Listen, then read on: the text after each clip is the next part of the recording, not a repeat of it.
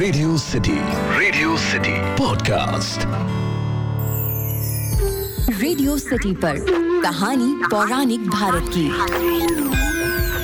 आपने अक्सर TV serial में देखा होगा कि स्वर्ग में इंद्र की सभा में देव गुरु बृहस्पति ज़रूर रहते हैं जिनसे सलाह लेकर इंद्र काम करते थे। लेकिन देव गुरु बृहस्पति के जन्म की क्या कहानी है? चलिए आज मैं आपको बताता हूँ। रेडियो सिटी पर मेरा नाम है अखिल और आप सुन रहे हैं कहानी पौराणिक भारत की। एक ऐसा पॉडकास्ट जहाँ मैं आपके लिए रामायण, महाभारत, पुराण, लोकगीत लोक कथाओं से ऐसी किस्से कहानियाँ लेकर आता हूँ, जिनके बारे में ज़्यादातर लोग नहीं जानते। आज हम बात करेंगे देव गुरु बृहस्पति के जन्म की कहानी के बारे में।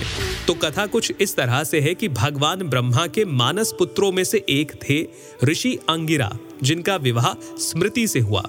कुछ लोग स्मृति का नाम सुनीता भी बताते हैं। इन्हीं के यहाँ उत्थय और जीव नाम के दो पुत्र हुए। जीव बहुत ही बुद्धिमान एवं स्वभाव से शांत। माना जाता है कि इन्होंने इंद्रियों पर विजय प्राप्त कर ली थी। अपने पिता से शिक्षा प्राप्त करने लगे। इसके साथ ही भार्गव श्रेष्ठ कवि भी इनके पिता ऋषि अंगिरा से शिक्षा ग्रहण कर रहे थे। लेकिन अंगिरा अपने पुत्र जीव की शिक्षा पर अधिक ध्यान देते थे और कवि को नजरअंदाज कर देते थे। भेदभाव महसूस करते हुए कवि ने शिक्षा पाने का निर्णय बदल दिया। वहीं जीव को ऋषि अंगिरा शिक्षा देते रहे। जीव जल्द ही वेद शास्त्रों के ज्ञाता हो गए।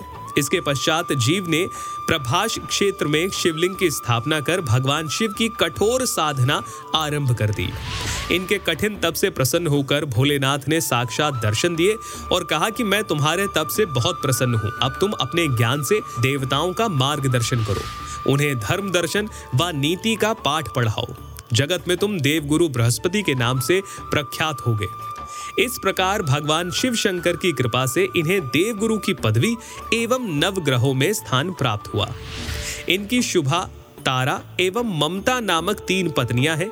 ममता से भारद्वाज एवं कच्च नामक पुत्रों की प्राप्ति हुई। हालाँकि कुछ कथाओं में यह भी बताया जाता है कि चंद्रमा बृहस्पति के शिष्य थे। इनसे शिक्षा प्राप्त करते करते बृहस्पति की पत्नी तारा और चंद्रमा के बीच प्रेम संबंध स्थापित हो जाते हैं, जिनसे तारा को पुत्र रत्न की प्राप्ति होती है, और ये पुत्र कोई और नहीं, स्वयं बुद्ध ग्रह माने जाते हैं। चंद्रमा और बृहस्पति में बुद्ध को लेकर टकराव की स्थिति पैदा हो जाती है। बृहस्पति बुद्ध को अपना पुत्र बताते हैं तो चंद्रमा अपना। ब्रह्मा जी के बीच में आने के बाद बृहस्पति और चंद्रमा के बीच में एक समझौता होता है, जिसके बाद बृहस्पति बुद्ध को अपने पुत्र की तरह मानते हैं। तो ये था आज का छोटा सा पॉडकास्ट देव गुरु बृहस्पति के जन्म से जुड़ा हुआ। आपको आज का पॉडकास्ट कैसा लगा? आप अगर ऐसी और कहानियाँ सुनना चाहते हैं तो मुझे इंस्टाग्राम पर बताइए, आरजे अखिल के नाम से हूँ मैं। इसके अलावा आप मुझे ईमेल भी लिख सकते हैं podcast at my Radio City dot com पर।